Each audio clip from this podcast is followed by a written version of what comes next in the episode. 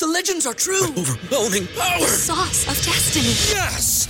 The most legendary sauce has arrived as McDonald's transforms into the anime world of WickDonald's. The greatest flavors unite in all new savory chili McDonald's sauce to make your 10-piece Wick Nuggets, fries, and Sprite ultra powerful. Unlock manga comics with every meal and sit down for a new anime short every week only at WickDonald's. Ba-da-ba-ba-ba, go! At participating McDonald's for a limited time while supplies last. What's so special about Hero Bread's soft, fluffy, and delicious breads, buns, and tortillas? These ultra low net carb baked goods contain zero sugar, fewer calories, and more protein than the leading brands, and are high in fiber to support gut health. Shop now at hero.co.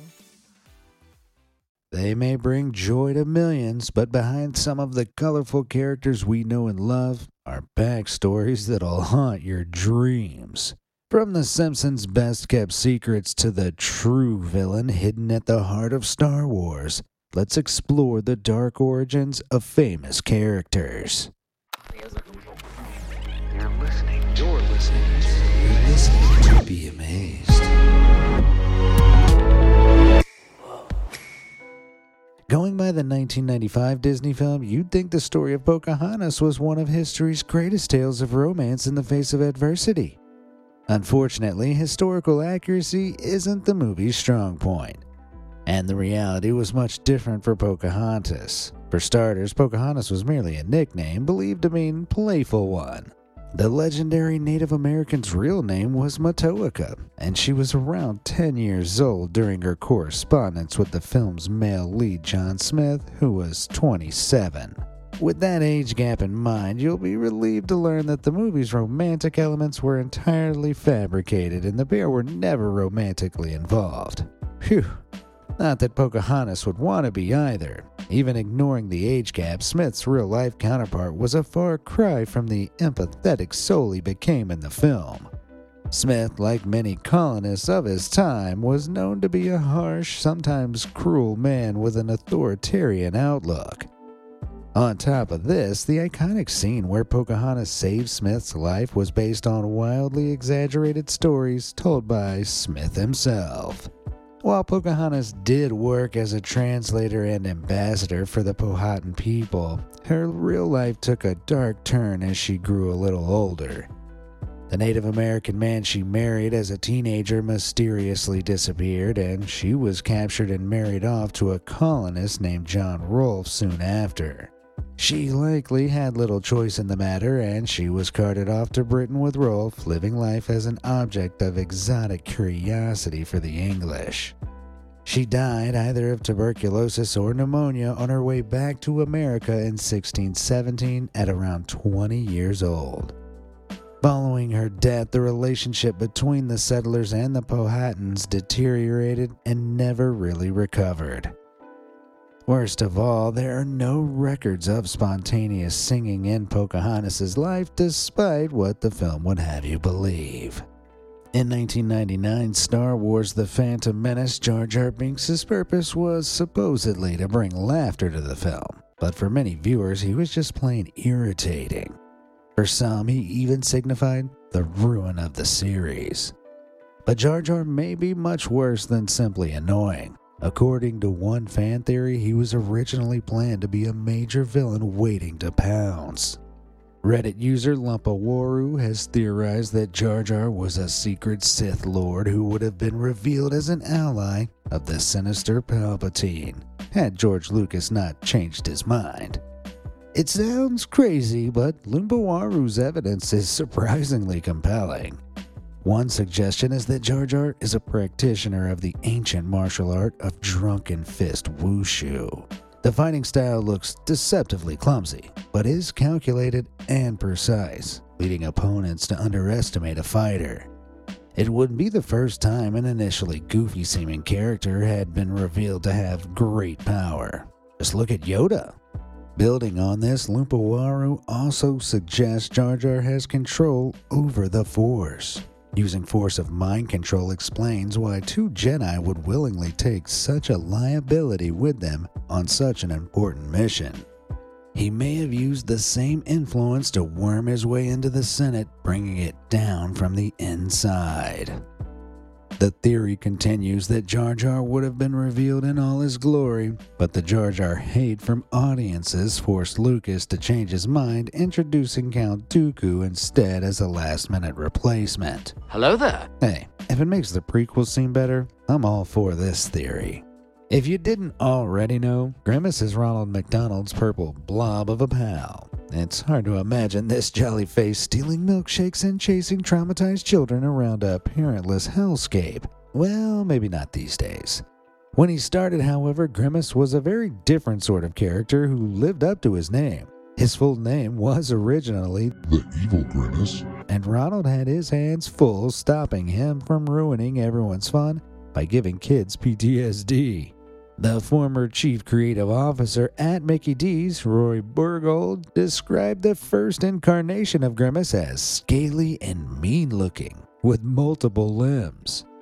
And he wasn't wrong. His bulbous eyes, combined with the creepy, surreal backdrop of some bizarre 1970s and 80s commercials, made Evil Grimace seem more like a shabby back alley nightmare than a fun children's character. Obviously, Grimace had to be redesigned as a good guy after parents complained of their kids being petrified every time the ads came on. But some say Evil Grimace still haunts McDonald's milkshakes to this day. The lyrics of Three Blind Mice are nasty. In short, three disabled rodents are partially dismembered by a farmer's wife. Oh no! But the nursery rhyme gets much darker when you realize who it's about. The farmer's wife is thought to have originally represented Henry VIII's daughter, Queen Mary I. First published in 1609, the rhyme is supposed to be an allegory for the deaths of three Protestants by Queen Mary's command in 1555. Mary was a strict Catholic and was notorious for her persecution of Protestants. The nursery rhyme's use of blind to describe the three mice reflects the popular Catholic condemnation of the Protestants' supposedly incorrect views.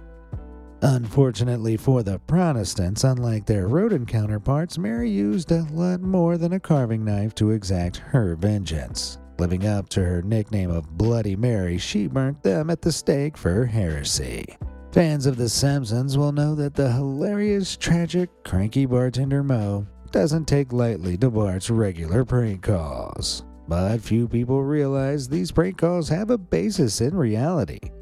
Their origin lies in a real world Jersey City dive bar in the 1970s. The owner of the bar, Louis Red Deutsch, was the inspiration for Moe, but was toned down on screen to a more TV appropriate level by voice actor Hank Azaria. Deutsch was the repeat victim of serial telephone pranksters Jim Davidson and John Elmo.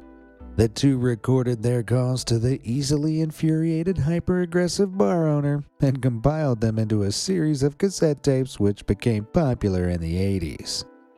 Moe, Deutsch's cartoon counterpart, seems veritably angelic compared to the real life bar owner, who had a vocabulary filthier than a Jersey City dive bar restroom. But like Moe, Red often threatened to break every bone in the pranksters' bodies, among other threats that I cannot share here.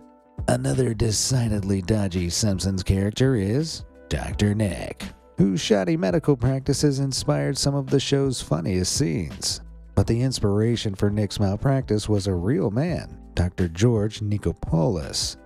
George, known as Dr. Nick to his clients, was no ordinary doctor, though. He was responsible for the health care of the king of rock and roll himself, Elvis Presley. The real Dr. Nick was Elvis's physician for the last decade of his life and became infamous for overprescribing doses of amphetamines, tranquilizers, and other drugs. In 1980, he was indicted for his pill habit procedures with Elvis and his other famous clients.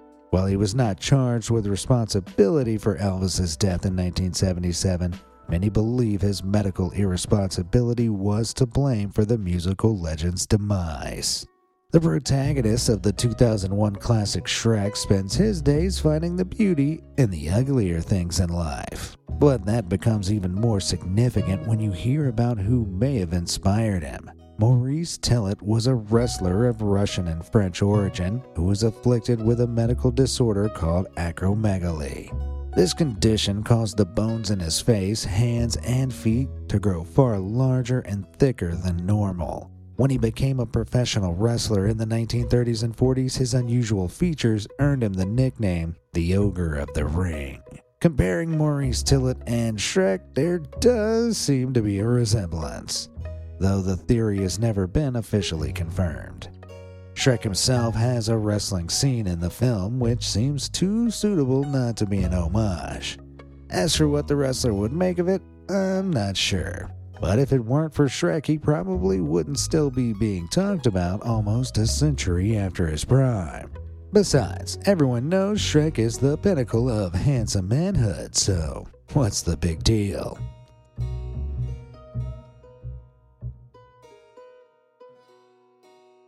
What's so special about Hero Bread's soft, fluffy, and delicious breads, buns, and tortillas? These ultra low net carb baked goods contain zero sugar, fewer calories, and more protein than the leading brands, and are high in fiber to support gut health. Shop now at hero.co.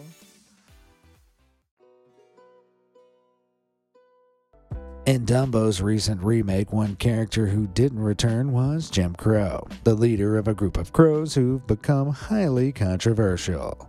This was for a couple of reasons. Firstly, the birds were racist caricatures of African Americans. Secondly, the name Jim Crow refers to a set of laws in the 19th and 20th centuries that promoted racial segregation in the USA. The Jim Crow laws only truly ended in 1965, so when Disney's animation hit the screen in 1941, it likely stung for African American audiences hearing those words. If you want to be even more depressed, then how about the story behind Dumbo himself? The character draws inspiration from an African elephant named Jumbo who was extremely popular in Victorian London. He had to endure terrible mistreatment in an age where animal rights were a pipe dream. He spent his final years in a traveling circus and was tragically killed by a train while being led to his boxcar in 1885. Is there a way to unlearn facts? The 1939 classic The Wizard of Oz is full of heartwarming characters like the Tin Man. But going back to the source material reveals a brutal and shocking backstory to the charismatic Bucket of Bolts. L. Frank Baum's original 1900 novel reveals the Tin Man's origins as a lumberjack named Nick Chopper. Nick was deeply in love with a munchkin servant of the Wicked Witch, and when old Greenface found out, she saw an opportunity for some villainous mischief. She placed a curse on Nick's axe, which in turn cut off his limbs one by one. But like a bionic woodland superhero, Nick replaced the limbs with metal prosthetics. Eventually, even his head was replaced, and his soul was transferred into his new tin body. Disturbingly, the Tin Man kept his ill tempered head hanging around and had conversations with it. As for the munchkin Nick once desired but had lost his love for due to his ten body's lack of a heart, well, she found happiness with a man made out of Nick's dismembered parts. wow. With all this Frankenstein style horror, I'd want to go somewhere over the rainbow too, and then keep going. If you've ever wondered why Marge Simpson has the ridiculous blue beehive hair she does, prepare to have your mind well and truly blown. Being married to a man like Homer Simpson has certainly taken Marge's life down some strange paths, but now consider what show creator Matt Groening originally had planned for the Simpsons family matriarch. Groening planned to connect The Simpsons to one of his earlier creations, a comic strip named Life in Hell. The comic revolved around a surreal cast of fez wearing twins and, more relevantly, humanoid rabbits.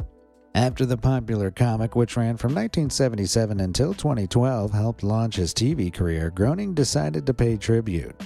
The best way to do this, Groening decided, would be if the leading lady of his new pursuit was secretly a rabbit herself. But how would that work when the new show was rooted in the relatability of its characters? Well, it was simple. He could give Marge a ridiculous hairstyle that would never be explained until the show's finale. That is a hairstyle concealing her long bunny ears.